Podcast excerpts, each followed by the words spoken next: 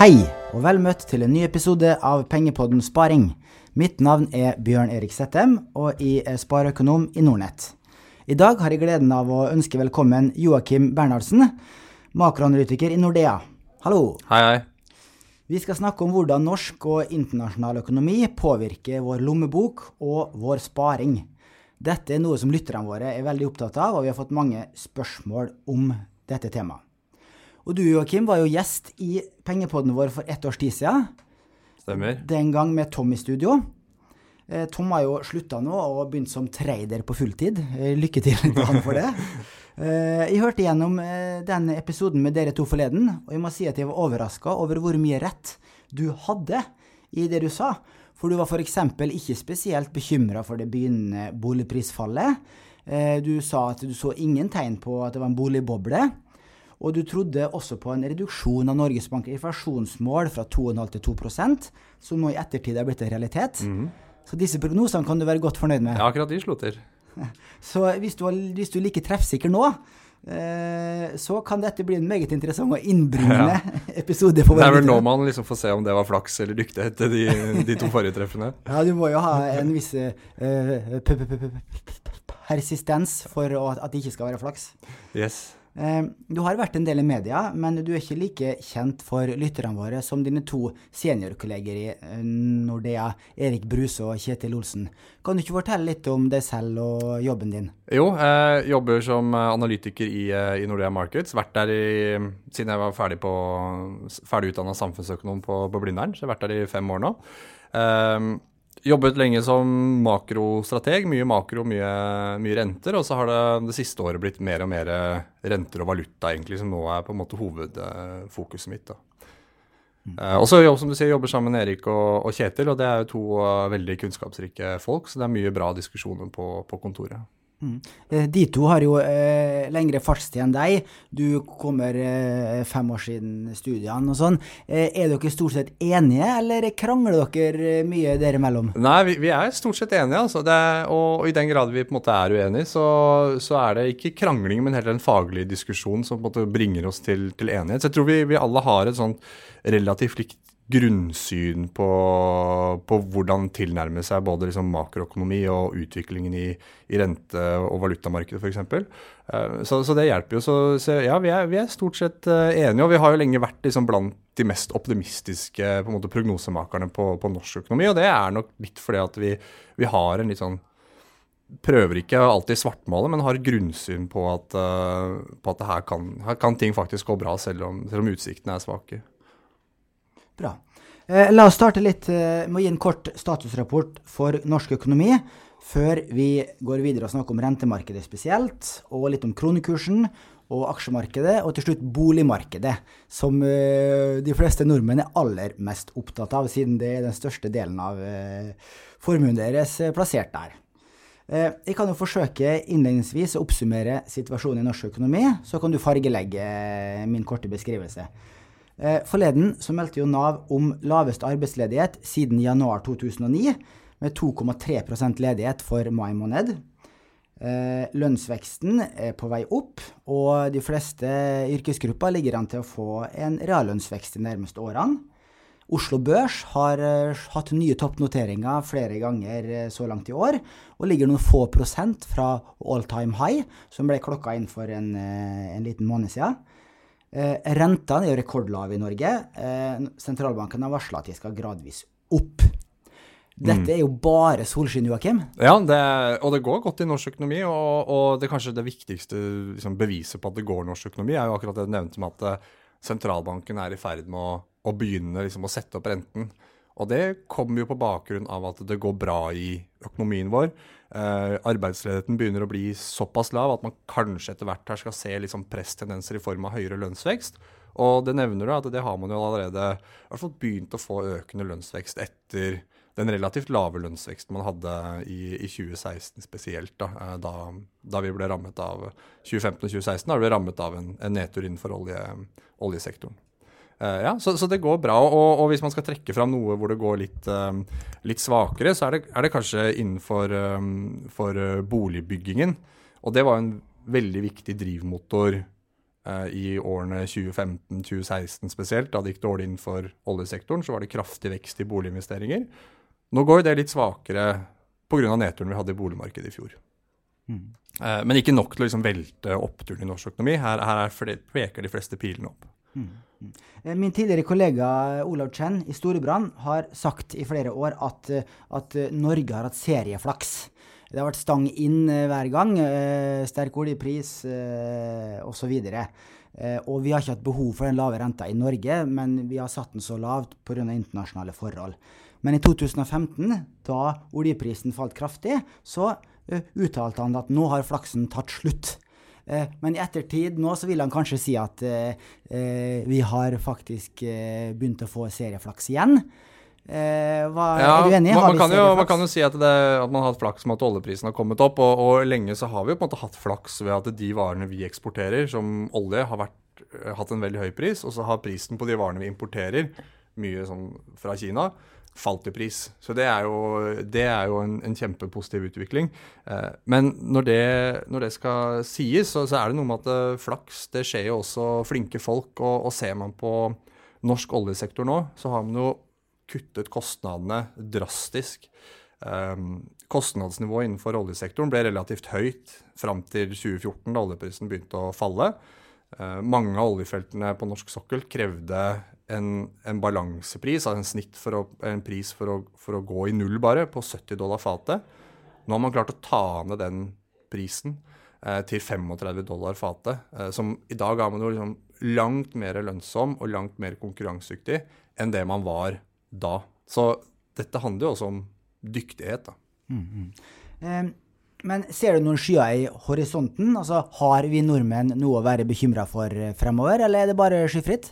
Eh, man skal være forsiktig med å si at alt er, eh, er skyfritt, men det er ikke til å komme fra at uh, vi mest sannsynlig går noen gode år i møte sånn for norsk økonomis vedkommende.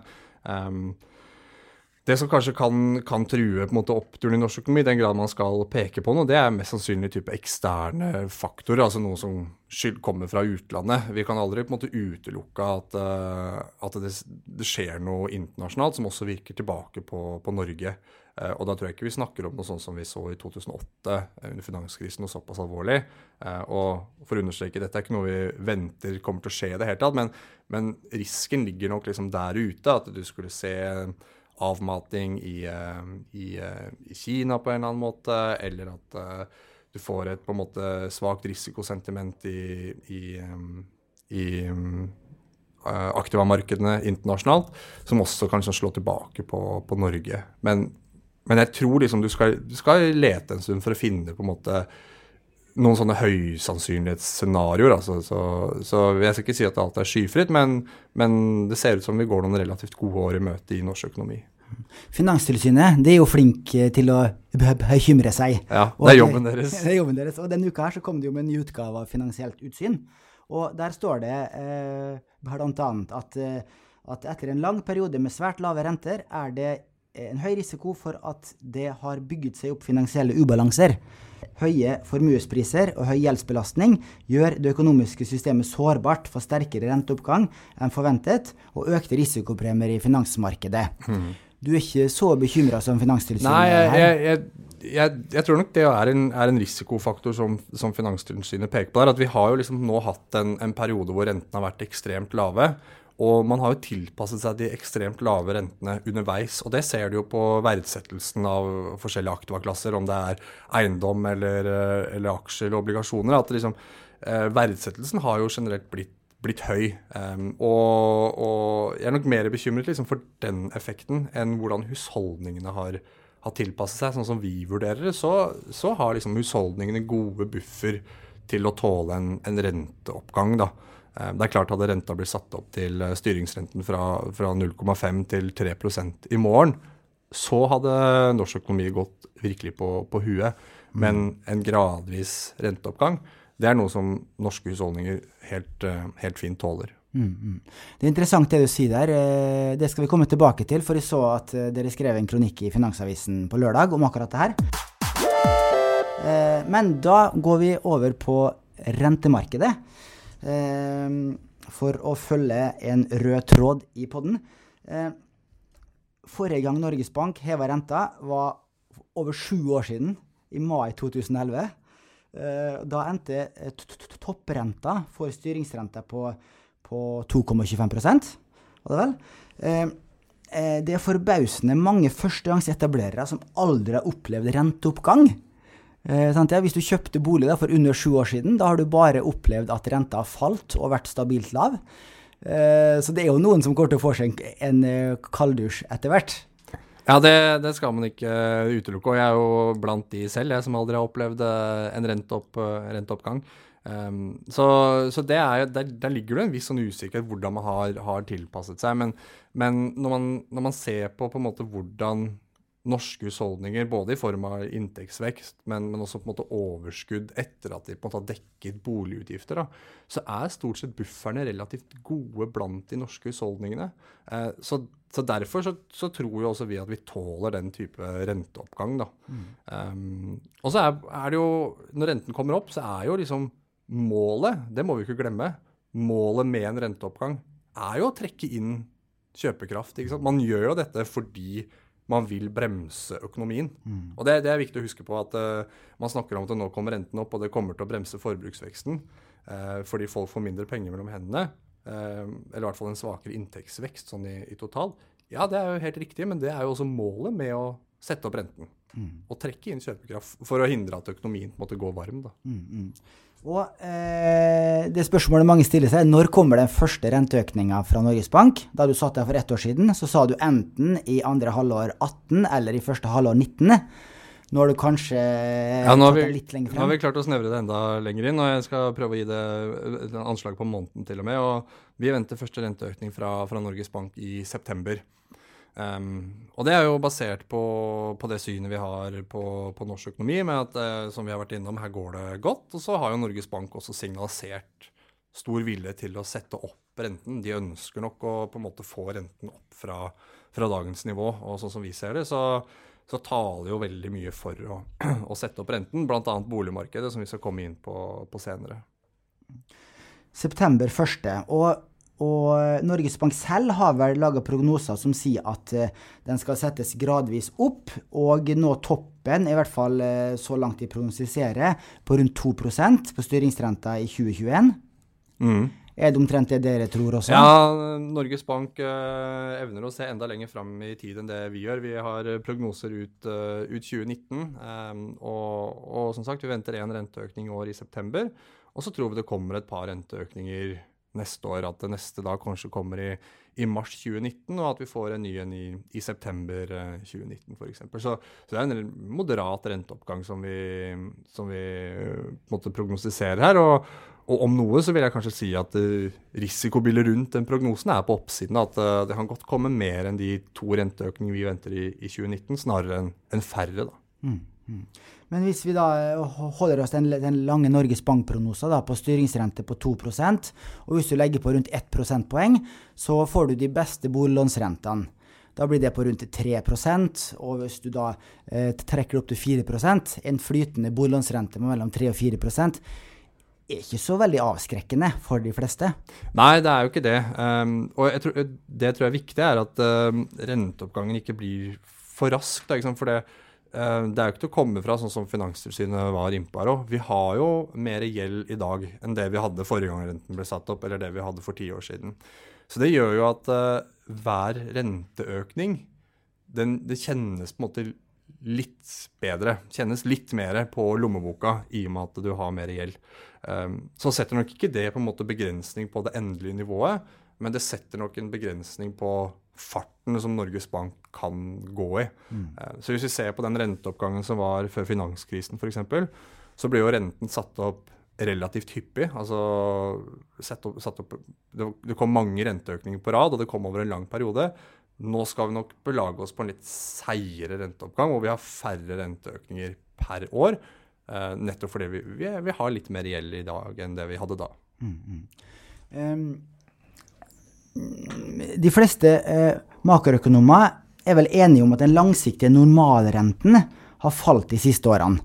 Eh, Pga. lavere inflasjonsforventninger, det er flere eldre i befolkninga eh, som eh, sparer mye og låner lite.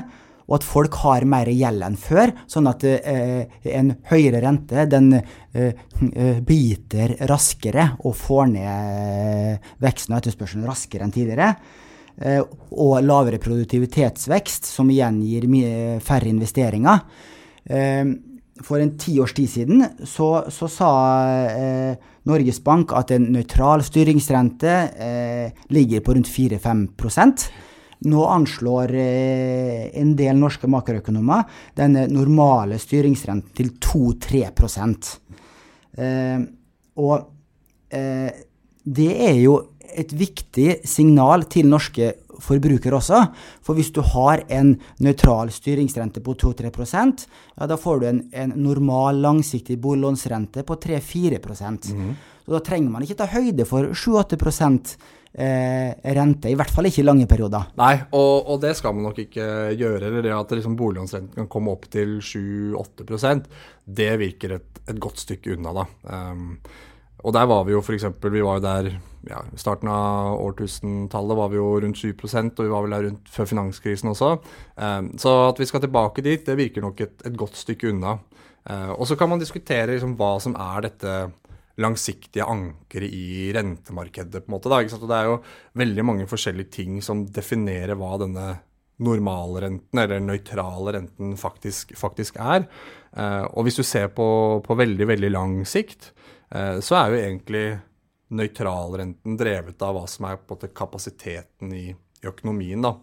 Eh, og da snakker man om sånne ting som befolkningsvekst og utvikling i produktivitet, som, som du nevnte. Da. Um, og her har man jo sett at over tid, eller kanskje de siste ti årene spesielt, så har jo bl.a. produktivitetsveksten vært, vært svak. Og det spiller litt tilbake på liksom, ja, du får en lav, lavere investeringer, um, økonomiene vokser saktere når vi på en måte ikke har, har like høy produktivitet. Og det, det, slår tilbake på en lavere nøytralrente. Mm. Eh, men med så lave renter, altså hvis, vi, eh, hvis normalrenta sier at den ligger i nedre del av det intervallet, på 2% og hvis du har en inflasjon på 2 også, eh, da blir jo realrenta null. Og, en, og det er vel neppe bærekraftig på lang sikt. Så jeg også stusser over at den normalrenta skal, skal være så lav. Ja, og en, en lav normalrente gir jo, gir jo egentlig uttrykk for som jeg sier, kapasiteten i økonomien. Så, så hvis normalrenten er, er, veldig lav, så er jo heller det et symptom på egentlig en svak vekstevne i, i økonomien. Og så kan man diskutere i hvilken grad den svake vekstevnen faktisk er så svak, og i hvilken grad den er varig. Um, og, og, og jeg, jeg, tror det man, man gjør nå, da, det, det, nivået som Norges Bank opererer på, på normalrenten, som er på 2 eh, det er ekstremt lavt. Um, at du aldri skal ha en styr, altså Over tid skal styringsrenten i snitt ligge på 2% Det er veldig veldig lavt. Uh, og, og, det man kanskje forvekslet, er jo at vi har vært i en situasjon de siste ti årene hvor rentene har vært ekstremt lave. Uh, og man prøver kanskje å forklare den lange perioden med lave renter litt ut ifra strukturelle forhold. Det det kanskje bl.a. skyldes, er i større grad um, ettervirkninger av finanskrisen, f.eks. Um, etter finanskrisen så har det vært høy usikkerhet blant foretakene. Uh, foretakene har uh, vært motvillige på en måte til å investere fordi man ikke har ønsket å ta opp for mye uh, gjeld, og usikkerheten har også preget på en måte investeringsviljen. Så du har hatt en, på en, måte, en tiårsperiode nå hvor hvor foretaksinvesteringene har vært veldig lavere sånn globalt sett. Ja, kanskje er det derfor vi har lav produktivitetsvekst. Ikke fordi at dette er noe sånn strukturelt over tid. Så, så, kanskje er det mer en sånn etterdønning av finanskrisen. Eh, og nå ser vi jo at, eh, at eh, investeringene tar seg opp blant foretakene.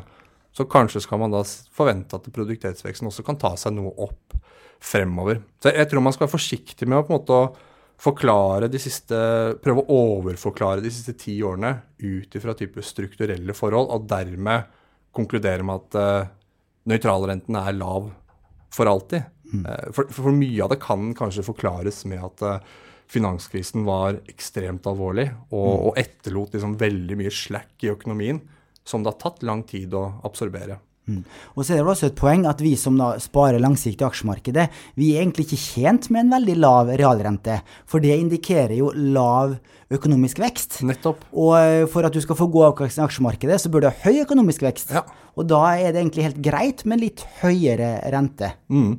Og, og, og, det er mange, vi, vi, kan trekke fra mange sånne motvinder på en måte som har holdt rentene lave nå, og som mest sannsynlig har trukket ned nøytralrenten på sånn mellomlang sikt, men som kanskje skal trekke den litt opp fremover. Altså, tenk, tenk på Tenk bare på, på, på off, altså statsfinansene i, i eurosonen, kanskje spesielt. Der var jo mange av landene i lang tid eh, tvunget til å føre en kontraktiv finanspolitikk. Altså en finanspolitikk som på en måte isolert sett trekker ned veksten.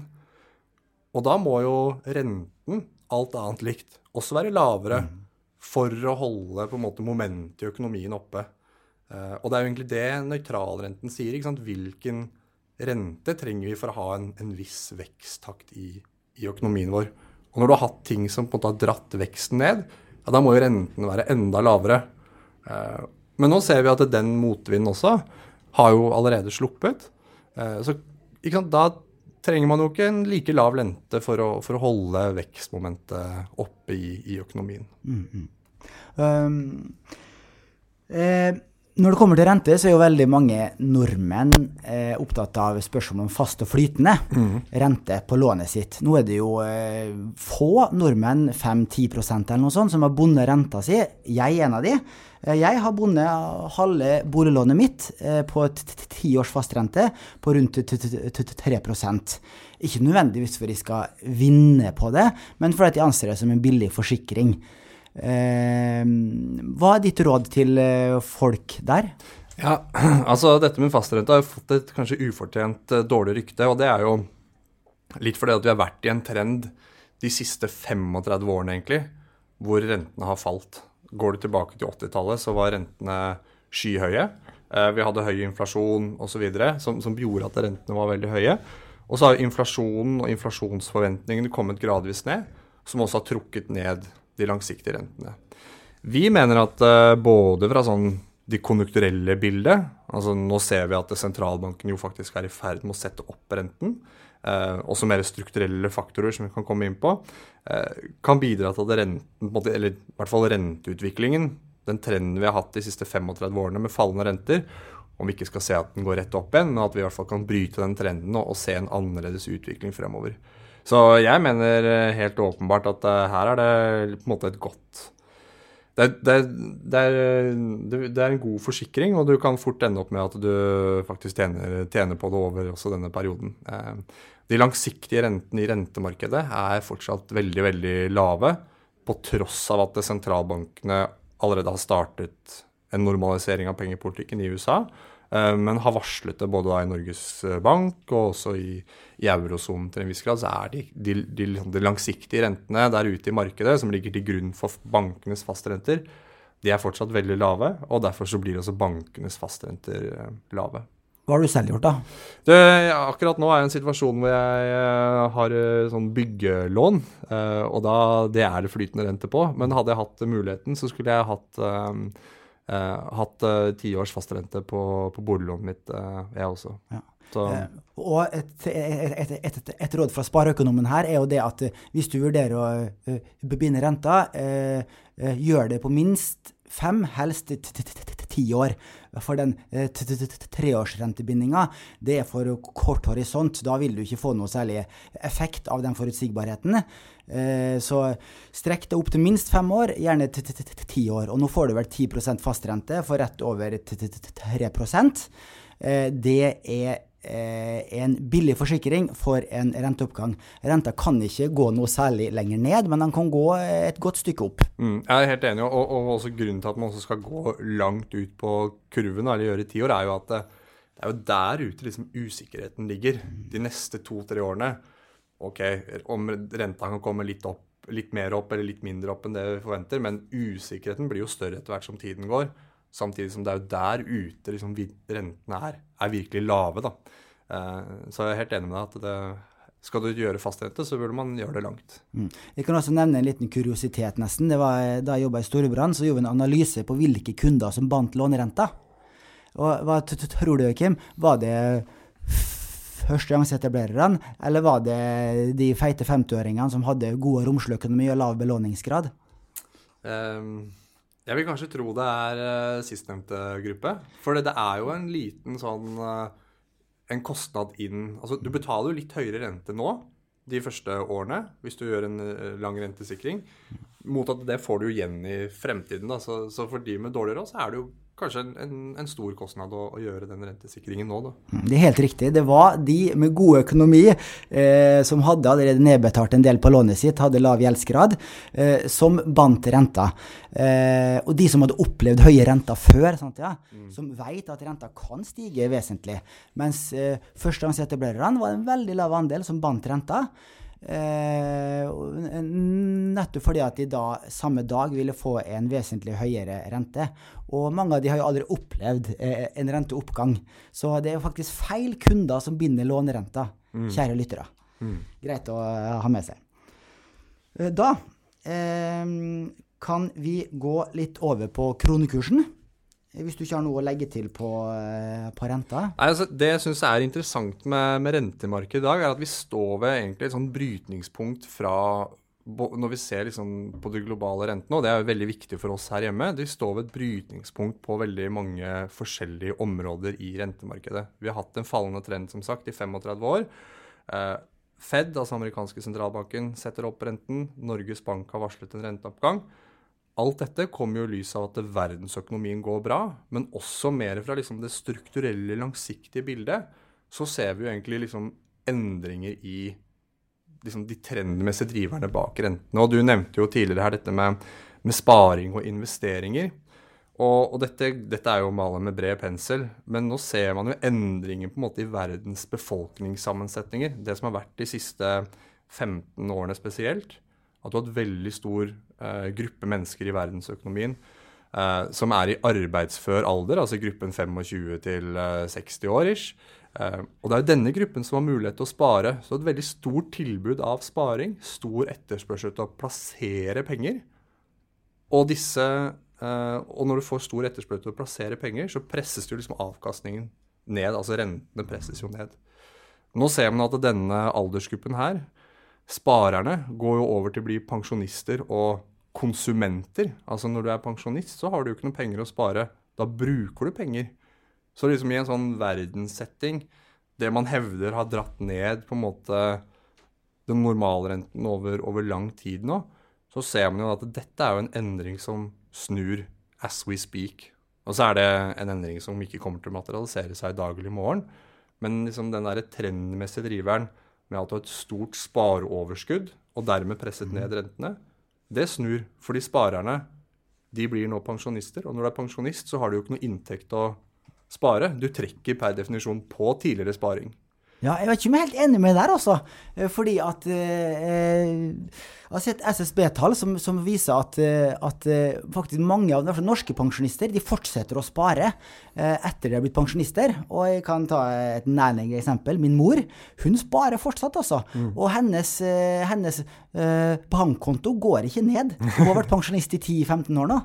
Ja, da, og jeg, her tror jeg det er viktig å tenke sparing i et enda større, større bilde. For det, når jeg sier sparing altså, nå, det, det er, Når vi sitter her, så er det også noen som sparer for oss i form av pensjonsplasseringer. Og det er jo den sparingen vi trekker på. Og det er jo når du har veldig mange som skal liksom bygge seg opp pensjonsrettigheter i framtiden, så innebærer jo det mye sparing. Så her tror jeg man må tenke på en måte sparing i et mye større perspektiv enn bare liksom privatsparing, da. Uh, og så er det nok en kjent sak at det er mange norske pensjonister som har, uh, har brukbar råd. Uh, men når du ser liksom på de virkelig store aggregerte sparemønstrene, så vil den demografiske endringen som du har hatt nå, eller som du kommer til å se framover, med flere og flere eldre sammenlignet med personer i arbeidsfør alder, mest sannsynlig trekke sparingen ned, da. Nettopp fordi at norske pensjonskassen liksom skal jo også spare mindre på vegne av oss, ikke sant. Eh, Så, så det er jo noe man har hevdet trukket ned renten Ja. trendmessig, særlig siden starten av 2000-tallet. Det er jo en demografisk endring som skjer. ikke sant? Og det, jeg kan jo ta feil på mine kroneprognoser og boligprisprognoser liksom, til neste gang jeg kommer hit. Men akkurat den demografiske endringen, den kommer jo til å slå til. Fordi vi vet jo på en måte hvor mange som er født i dag, og vi vet sånn cirka hvor, mange, hvor gamle de blir. Så det er en sånn trendmessig driver som kommer til å snu de neste årene, og som har gitt oss veldig lav rente, som potensielt kan gi oss høyere rente sånn trendmessig fremover. Nettopp. Da lærte jeg noe i dag òg.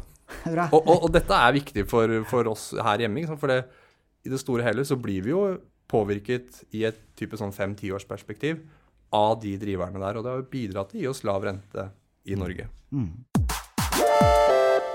Da går vi over litt til å snakke om kronekursen, som du også er veldig opptatt av.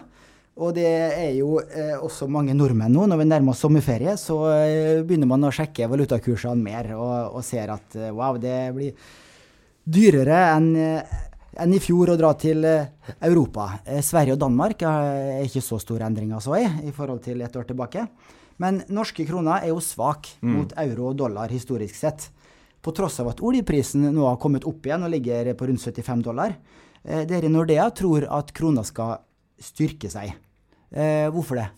Nei, det, det henger i stor grad på at eh, valutamarkedet fremover mot septembermøtet i Norges Bank eh, bør liksom begynne å, å prise inn, da, som vi sier, eh, at det kommer én og kanskje flere renteøkninger fremover også. Eh, og sånn, hvis du går tilbake historisk, hvis du ser på hvordan kronekursen har beveget seg inn mot eh, en periode der hvor, altså eller et rentemøte hvor Norges Bank hever renten etter at de har holdt renten i ro i en, en lang periode, så ser man typisk at kronekursen mot euro eh, styrker seg en sånn rundt 30 øre inn mot et sånt rentemøte hvor vi får en, en renteøkning. da. Um, og, så så det, er mye, det er mye av grunnen til at vi tror på en, en sterkere krone fremover, egentlig. At det, markedet bør liksom begynne å prise inn det at vi får høyere renter i, i Norge, og at det da etter hvert vil liksom bli mer attraktivt å sitte på, på norske assets da, kontra utlandet. Eh, her i vinter så, så omtalte DN og, og flere medier at eh, det var en masteroppgave fra Handelshøyskolen i Bergen som konkluderte med at valutakursprognoser var verdiløse fordi de var så lite treffsikre. Eh, han masterstudenten Tor Hvitt sa til Dagens Næringsliv at valutaprognosene har ikke større treffsikkerhet enn myntkast. Myntkast. Sånn sett er de ubrukelige. Og han studenten fikk støtte av min gamle foreleser på Handelshøyskolen, Jan Tore Klovland.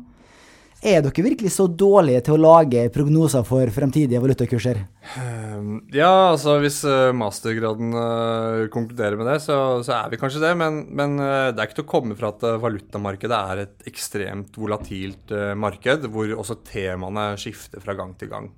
Um, så, så min jobb er jo vel så mye på en måte Én ting er å lage dette punktestimatet, men et annet element ved det er jo vel så mye på en måte å, um, å peke på utfallsrommet. Liksom. Hvor er det vi ser risikoen uh, på norske kroner, f.eks.? Uh, og det er kanskje det vi, når jeg er ute og snakker med, med norske foretak, det er kanskje vel så viktig som dette punktestimatet. For, fordi der vet man at uh, som både som vi sier selv, og basert på historien, at det, det er vanskelig å, å treffe på hva en valutakurs skal være akkurat om tre måneder eller altså to år fram i tid. Det er mye som kan skje på to år. Eh, men heller prøve å beskrive noe om utfallsrommet og risikoen rundt, rundt eh, valutakursutviklingen. Og det, det er klart For mange foretak, enten du er eksportør eller importør, så har jo kronekursen veldig mye å si for deg. Så det å vite på en måte, er det, Skal vi forvente at kronen kanskje skal svekke seg veldig mye? Er det lite svekkelsespotensial, eller er det mer eh, måte, appresieringspotensial? Det er kanskje vel så viktig, da, men ja, altså, det, er, det er ikke til å komme fra at det å lage gode valutakursprognoser. Det er, er vanskelig, og du kan ha så gode modeller du bare vil, men, eh, men på et eller annet tidspunkt så, så, så kan jo de bryte sammen. Mm, mm. Eh, Et spørsmål relatert til sparing er jo eh, at, at våre kunder, når de kjøper et fond, så er det mange fond som tilbys også i en valutasikra variant. et Typisk globale aksjefond. Da ser du det samme fondsnavnet, og så står det valutasikkerhet bak. Og hvis du tror på en, en, en, en, en, en kronestyrking, så vil det være lønnsomt å kjøpe den valutasikra varianten. Eh, for da, eh, da eh, vil du ikke bli straffa av at norske kroner styrker seg hvis du har kjøpt et, eh, et eh, amerikansk eller globalt aksjefond. Eh, og vi har sett blant våre kunder at eh, disse valutasikra fondene har blitt mer populært nå det siste halvåret. Og det er sikkert da av dine valutaprognoser og andres. Ja, og, og jeg vil jo Jeg syns jo det høres ut som en god idé å valutasikre um, globale fond i dag. Og det er jo veldig basert på at vi har en veldig svak krone, ikke sant. Men mens driverne, de tradisjonelle driverne for kronen, som du nevnte i oljepris her, alle har jo egentlig på en måte argumentert for at kronen burde styrke seg. Eh, og så er det nok en del faktorer som kan forklare hvorfor ikke kronen kan ha styrket seg så mye, selv om vi også har blitt overrasket. Men, eh, men når vi er på disse nivåene her, eh, når vi ser på en måte hvor godt det går i norsk økonomi, det faktum at Norges Bank varsler en, en renteøkning i, i september og kommer til å fortsette å øke renten i et raskere tempo enn f.eks. den europeiske sentralbanken, eh, så burde det argumentere for at liksom, her er det større risiko for at kronen kommer til å styrke seg en god del, snarere enn at den kommer til å svekke seg mye. da. Så jeg syns det taler for å, å, å gjøre valutasikringer på, på, den type fond. da. Um, og et, et, annet element ved det også er jo at uh, når du kjøper et aksjefond, så kjøper du jo mest sannsynlig aksjer for å få på en måte risken mot aksjemarkedet.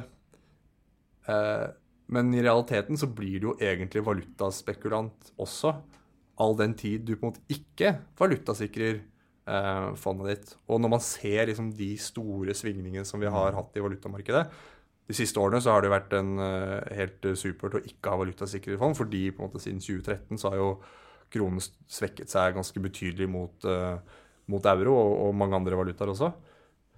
Men, men jeg vil anta at de aller fleste ønsker å spekulere i aksjer eller være, være eksponert mot aksjemarkedet. Mm. Ikke nødvendigvis drive som valutaspekulanter på si, da, som man implisitt gjør når man ikke valutasikrer fondet sitt. Mm, mm. Og det her er jo vel kanskje et råd for litt mer aktive eh, fondssparere som liker å følge med, og som liker å bytte fond av og til. For jeg har også sett at de fleste av disse valutasikra fondene har litt høyere forvaltningsgebyr. Det er typisk 0,1% høyere i året. Så hvis du sitter på veldig lang sikt, så, så, er det kanskje ikke noe vits. Men kanskje på ett, to, tre års sikt, da.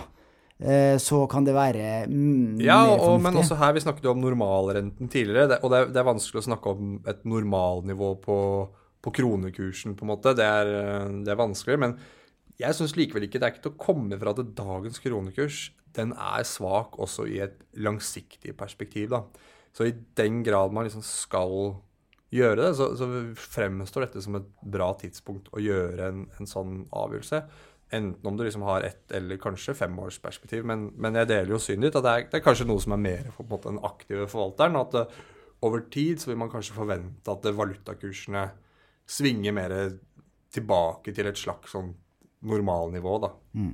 Jeg ser for øvrig at disse pensjonsporteføljene i innskuddspensjon til Storebrand og DNB og sånn, der har de valutasikra nesten 100 av aksjeposisjonene. Mm. Og det er jo en grunn til at de gjør det.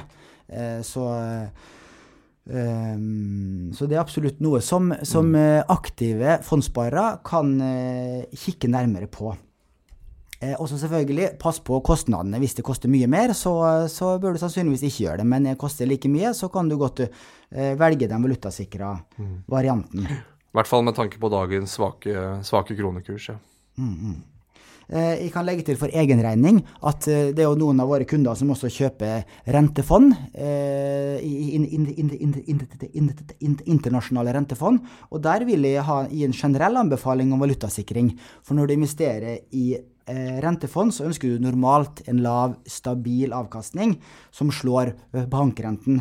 Og da vil valutasvingninger kunne ødelegge det ønsket om en stabil avkastning. Mm, mm. Det, jeg er helt enig, og det, det, det går tilbake til det jeg sa i stad, liksom, og kanskje spesielt på, på, på rentefond hvor, hvor, målet mest sannsynlig er å, å en, ha en lav risiko i porteføljen sammenlignet med et, et aksjefond. Da.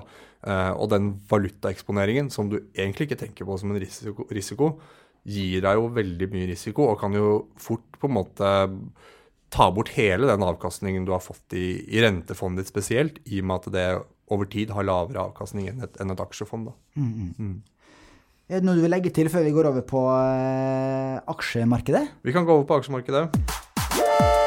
Aksjemarkedet er jo eh, høyt prisa i dag. Det er de fleste enige om etter de fleste måltall, hvis du ser på price earnings, prisbok eh, osv. Eh, eh, det skyldes dels at rentene er så lave at du får den, eh, den høye prisinga av aksjer. Og eh, når folk har valget mellom å investere i rentepapirer eller i aksjepapir, eh, så ser de at alternativ eh, altså, Den avkastninga du får i, ø, ø, i, bank og i sikre rentefond er så lav at da er valget veldig enkelt. Da går du i aksjemarkedet. Mm. Du er enig i den? Jeg, jeg er helt, helt enig i at den, den, lave renten har jo åpenbart bidratt til å presse flere investorer i en type sånn hunt for yield-dynamikk over i, i aksjemarkedet. Da. Mm. Mm. Eh, men også eh, Og da skulle man jo tenke seg at når aksjemarkedet er så høyt nå, ja, da burde du ta ned eksponeringa i aksjemarkedet. Eh, for nå eh, kan det ikke være så lenge til du får en, en, en betydelig korreksjon nedover. Men så er det jo mange som sier det at eh, Men aksjemarkedet kan stige mer enn det fundamentale forholdet tilsier i en lang periode. Før da kursene vender nedover igjen. Og da kan det være dyrt å gå ut av aksjemarkedet for tidlig. For den Siste oppgangen eh, pleier å være ganske betydelig. Mm, mm. Eh, det er vanskelig å ja, time markedet. Det er veldig vanskelig å, å time markedet. og jeg, jeg, tror man også overvurderer på en måte sin egen uh, kapasitet da, hvis man tror man kan time både bunn og topp i et, i et aksjemarked, fordi det er ekstremt, ekstremt, vanskelig. Men så er det som du sier, det, det, så vi jo litt tendenser til i i januar i år f.eks. Da gikk jo aksjemarkedet ekstremt bra ved slutten av fjoråret inn i januar. Ekstremt bra. Det var en kraftig oppgang eh, på begynnelsen av året. Før vi fikk dette sell-offet i, i kanskje spesielt i amerikanske aksjer, men som også forplantet seg på en måte de andre aksjemarkedene. Så du hadde en sånn veldig sånn oppgang før du nå fikk en Dette var en minikorreksjon, men det er jo et slags sånn bilde på det du snakker om, i en litt sånn miniatyrutgave. Da, at du får jo ofte en ganske sånn kraftig oppgang i aksjemarkedet på slutten av, av sykelen, for å kalle det det, eh, før man kan få en korreksjon. da. Mm, mm. Og så Nå er jo, nå er rentene fortsatt ganske lave eh, over hele verden. Mm. Eh, og etter hvert, når rentene kommer eh, mye opp, så vil jo veksten VLS, og da eh, eh, vil aksjemarkedet vende nedover, mm. sannsynligvis. Eh, men er det egentlig noen klar sammenheng mellom renteutvikling og utviklinga i aksjemarkedet? Nei, hvis du ser på korrelasjonen mellom renter og aksjer, så er det jo egentlig vanskelig å, å si. ikke sant? Og hvis du ser den, den, store trenden som jeg nevnte tidligere her, da, med at vi har hatt fallende renter siden uh, de siste 35 årene, siden slutten av 80-tallet. I den perioden så har jo aksjer også gjort det veldig, veldig bra. Og egentlig alt som handler om neddiskontering av en lang kontantstrøm, altså aksjer, om det er eiendom, har, har, gjort det veldig veldig bra i takt med fallende renter.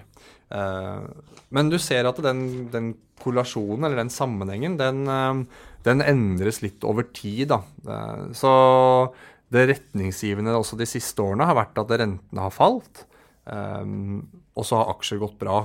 Men det som er viktig er at da har jo rentene falt ikke fordi at veksten har vært svak. Så vi har hatt god vekst, egentlig. Men rentene har falt fordi at sentralbankene har på en måte jaget høyere inflasjon. da. Så du har hatt god vekst. Rentene har falt fordi at sentralbanken vil få opp inflasjonspresset i økonomien. Eh, og i den situasjonen så har du jo bra utvikling av aksjer. Så har du en, en situasjon hvor aksjer stiger, renter faller. Men du kan jo også tenke deg at når rentene faller fordi veksten blir svak, eller til og med negativ, ja, da er det jo også en dårlig situasjon for aksjer. Så da har du en situasjon med fallende renter og fallende aksjer. Mm. Så her er det på en måte flere scenarioer å tenke seg. Eh, nå har du en situasjon i verdensøkonomien hvor veksten kanskje på en måte vil flate litt ut. Du vil ikke se altså Du har god inntjeningsvekst blant selskapene, men kanskje skal den ikke øke i samme tempo fremover som den har økt de siste årene.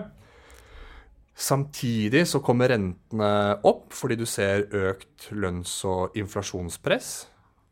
Og da kan du jo tenke deg at du får en situasjon med litt svakere utvikling i aksjemarkedet, men høyere renter. Mm. Uh, og det er, det er, kanskje noe jeg ser for meg framover. Uh, som sagt, um, kanskje skal du Du har fortsatt god, god, inntjeningsvekst, men kanskje skal den ikke øke i samme tempo som den har gjort. Samtidig så får du høyere lønns- og prispress. altså mm. Lønnsveksten begynner å komme opp, da, for det begynner å bli stramt i på en måte særlig det amerikanske arbeidsmarkedet. Det gir press på aksjeselskapenes marginer. Um, og i en situasjon hvor prisingen allerede er høy, så kan jo de gi et litt sånn shaky marked for aksjer uh, fremover. da. Mm. Så en investor bør se vel så mye på utviklinga i økonomisk vekst og inntjeninga i selskapene som renteutviklinga. Mm, mm. Så jeg, jeg, tror det er viktig hva er det som driver renteutviklingen? på en mm. måte? Er det utsikter til lavere vekst, eller er det mer et inflasjonsbilde? Det har veldig mye å si for, for sammenhengen med, med aksjer. da. Mm. Um, så når det er sagt, så er det jo jeg tror liksom en, en, tilleggsforklaring på den veldig gode utviklingen vi har hatt i aksjemarkedet helt tilbake til egentlig i etterkant av finanskrisen, er jo det at du har hatt en kraftig stimulans fra verdens sentralbanker i form av kvantitative lettelser. Eh, verdens sentralbanker med Federal Reserve i USA i spissen har jo kjøpt verdipapirer i markedet, rentepapirer i stor grad. Men på den måten har de jo presset ned rentene, presset ned kredittspredder osv. Så, videre. så de som vanligvis liksom syns renten på amerikanske statsobligasjoner var helt fine, de har jo måttet bevege seg over i en litt mer risikabel aktiva-klasse. Kanskje eh, obligasjoner i en eller annen form, foretaksobligasjoner. Det har igjen presset ned renten der.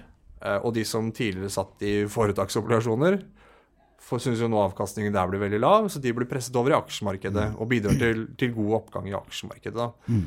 Så jeg tror nok denne, det drivet du har fått i aksjemarkedet fra QE, som det heter, da, quantitative easing, eh, har også bidratt til den, oppgangs, den, den, kraftige veksten vi har hatt i aksjemarkedet. Og det er også en driver som snur fremover nå. Mm. Fremover så vil jo ikke sentralbanken i USA kjøpe verdipapirer i markedet, men det vil jo selge verdipapirer i markedet. Og det burde jo ha den motsatte effekten, at det bidrar til å trekke mm. de langsiktige rentene opp. Da. Så de også gir en slags sånn usikkerhet for aksjemarkedet. Mm. Jeg kan jo legge til at jeg har forsøkt mange ganger å, å time aksjemarkedet. Og eh, sist gang jeg, jeg, solgte meg ned i aksjer og vekta ned aksjeandelen, det var da Trump ble eh, president. For da mente jeg at da ville renta gå i taket, og det ville være veldig dårlig for aksjemarkedet, og han ville skape stor geopolitisk usikkerhet. Men det var jo en gal beslutning. Ja, det var jo en gal beslutning å se seg ned i aksjer, men det var jo riktig at rentene kom opp. For rentene ja. kom jo mye opp på, på Trump, men de kom jo uh, opp fordi uh, på, på liksom forventninger om et sterkere vekstmoment. Da, liksom, fordi Trump lovet jo å investere mer, kutte skattene.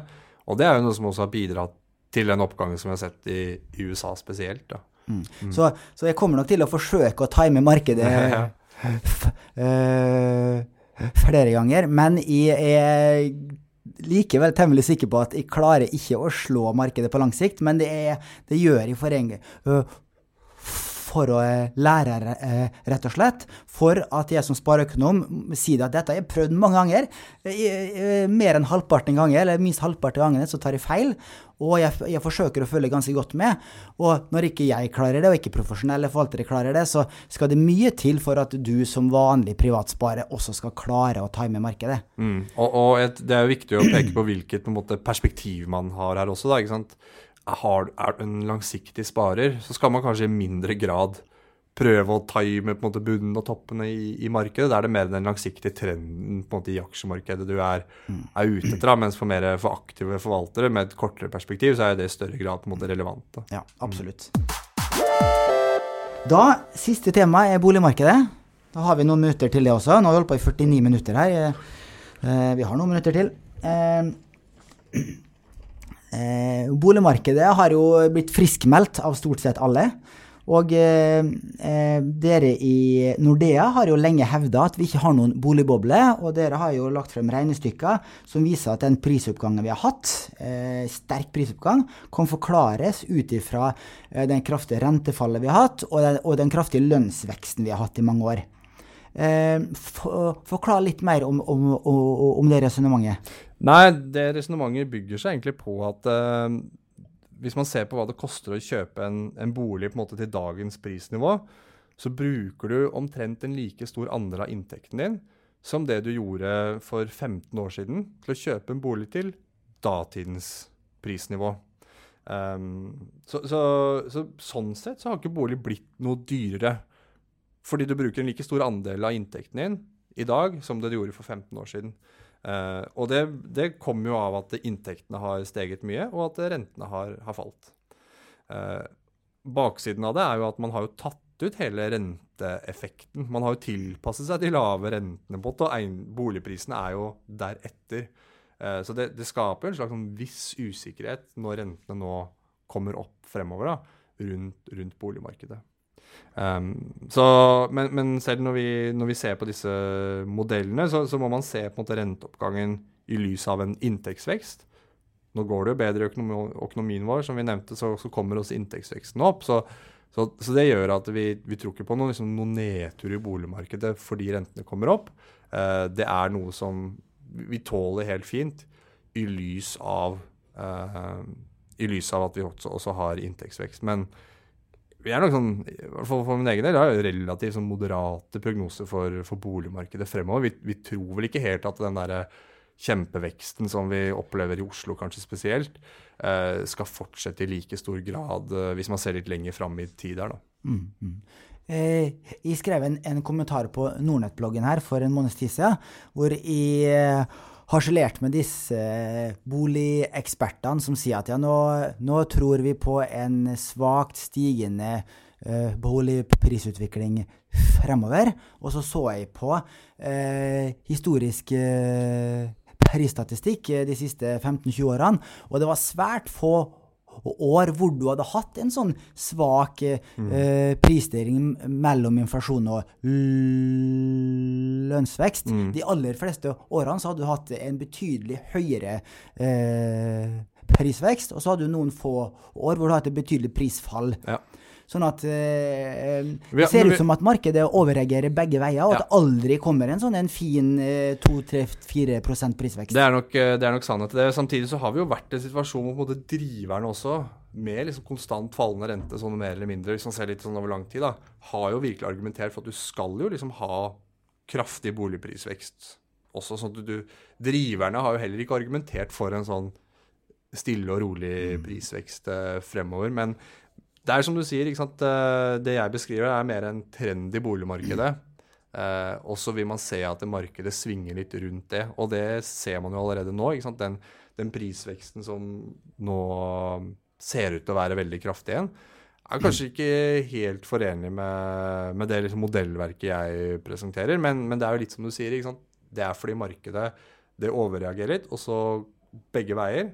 Men så vil du se at det varierer rundt en sånn ganske fornuftig trend over tid. Da. Og den trenden er sånn svakt stigende til flat uh, de neste årene, hvis man legger til grunn en sånn moderat renteoppgang fra, fra Norges Bank. Da. Mm. Mm. Og da kan du jo si at uh, uh, siden det svinger såpass mye, da, så er det viktig å ha en lang horisont mm. når du skal kjøpe bolig.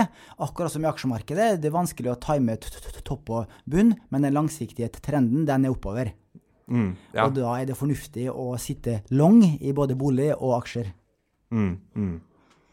Bra. Eh, I lørdagens Finansavis så hadde dine to eh, makrokolleger en interessant kronikk. Eh, og du har vært litt inne på et av poengene der, at nordmenn tåler en gradvis renteoppgang. Og der er jo dere mer eh, optimistiske enn mange andre. Så da hvis den eh, prognosen til Norges Bank skal slå til, da, med at eh, styringsrenta settes opp fra 0,5 til rundt 2 eh, i løpet av tre år, så tror ikke du at det er veldig mange husholdninger som vil måtte kaste kortene og selge husene sine, og at det vil føre til en kraftig korreksjon. Nei, jeg, jeg tror ikke det. Og, og, det er litt for det, når vi, når vi regner på Hvis du ser på hva ett prosentpoeng høyere rente egentlig betyr for eh, måte vanlige folk eh, Si du har tre millioner i, i lån, eh, så betyr ett prosentpoeng høyere rente det betyr liksom 33 kroner ekstra om dagen. Så det er jo og det, det, er jo ikke ubetydelige summer. Når du oppsummerer dette over et helt år, så, så, blir det jo litt. Men samtidig så er det liksom ikke så mye at det er noe som kommer til å velte på en måte norsk økonomi, da.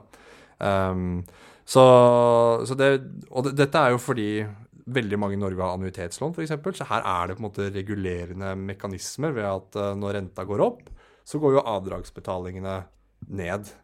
Um, så, så, her er det en sånn selvregulerende mekanismer som vasker liksom litt ut av uh, effekten av en, en renteøkning. Uh, så det er det ene. Og, og, det andre er, som jeg har vært inne på, dette med at norske husholdninger har liksom gode buffere. Som sagt, hvis du kjøper en ny bolig i dag, så bruker du omtrent like stor andel av inntekten som det du gjorde for 15 år siden.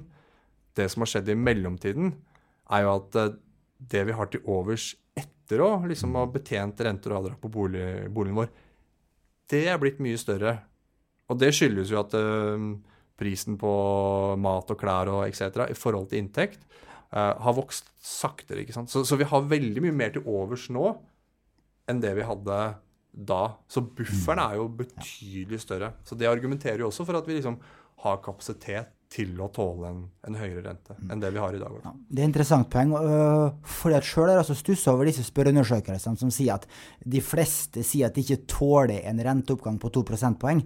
Eh, og da tror jeg at de svarer ja, at da må jeg stramme inn forbruket mitt. Mm. Men det er ikke slik at må, hvis du har fått spørsmålet må du selge boligen hvis du får en renteoppgang på 2 prosentpoeng, da tror jeg nesten veldig få hadde svart eh, at de mm. må og, og, det. Og, igjen, liksom, for norsk økonomi som helhet, så er jo ja, nå går det såpass bra at man ønsker faktisk å bremse økonomien litt. da. Mm. Og én måte man gjør det på, ja, det er jo å trekke inn kjøpekraft fra, fra forbrukerne gjennom høyere rente. Så, så, dette er jo et symptom på at det, det går bra i, i, økonomien vår. Samtidig som renteoppgangen ikke kan bli for, for brå, da. Ja. Ja. Nei, men bra. Da tror jeg vi eh, runder av med et spørsmål fra lytterne. Det er en som heter eh, Erling, som sier at han er fast lytter av eh, Pengepodden. Eh, hei, kan dere snakke om hvordan en eventuell renteheving i USA vil påvirke renten i Europa og her i Norge? Mm. Um, det er jo et globalt rentemarked der ute, så den renteøkningen som slår i, kommer i USA, den slår over på markedsrenten i USA, og så slår den over på markedsrenten i Norge. Uh, og når det kommer til lange renter, som vi snakket om i forbindelse med fastrente på boliglånet, så er vi jo kanskje spesielt eksponert mot, mot utlandet, deriblant USA. Så den renteoppgangen som vi ser i USA, den har jo slått over i lange renter i USA. Og den slår jo derfor over i lange renter i Norge. Så det er jo viktig et sånn perspektiv for de som vurderer fastrente, at etter hvert som på en måte renteøkningen i USA fortsetter, så vil man tro at også de langsiktige fastrentene i Norge, som ligger til grunn for bankenes fastrenter, også kommer opp. Eh, så det er den ene mekanismen som man kan peke på. Det andre er jo rett og slett det at eh, i en situasjon hvor rentene kommer opp globalt, nå først og fremst i USA, så blir det også lettere for Norges Bank å sette opp styringsrenten. Eh, det er vanskelig å være en liten, åpen økonomi som Norge og sette opp renten helt alene, nettopp fordi at da får man ofte en, en relativt sterk valutakurs. Da. Eh, så da får du på en måte innstrammingen på økonomien gjennom en sterk valutakurs fremfor en høyere rente nå som det på en måte er flere sentralbanker som er i spill, så er det kanskje lettere for Norges Bank også eh, å sette opp styringsrenten uten at vi på en måte får en for sterk eh, kronekurs. da. Eh, så, så, det gjør det lettere for Norges Bank å, å, sette opp renta her hjemme også, det at du ser at eh, Fed setter opp renta. Mm. Mm. For at Hvis du har for store forskjeller mellom norske og internasjonale renter, så slår det ut i kronekurs? Ja, da slår det ut i kronekurs gjennom at det blir veldig attraktivt å på en måte sitte på norske aktiva. Mm. Og da innebærer å kjøpe norske aktiva innebærer også å kjøpe kroner, og da ser du ofte at kronen styrker seg. da. Mm. Så bra. Det var det vi hadde tid til i dag. Eh, da tror jeg vi skal si tusen takk eh, til deg, Joakim, og eh, takk for alle som hørte på. Og kom gjerne med ris og ros og spørsmål på eh, bloggen vår, på Twitter, på Facebook, så tar vi med så mange vi kan, eller vi svarer direkte eh, på mail og Facebook osv. Ha en fin dag videre.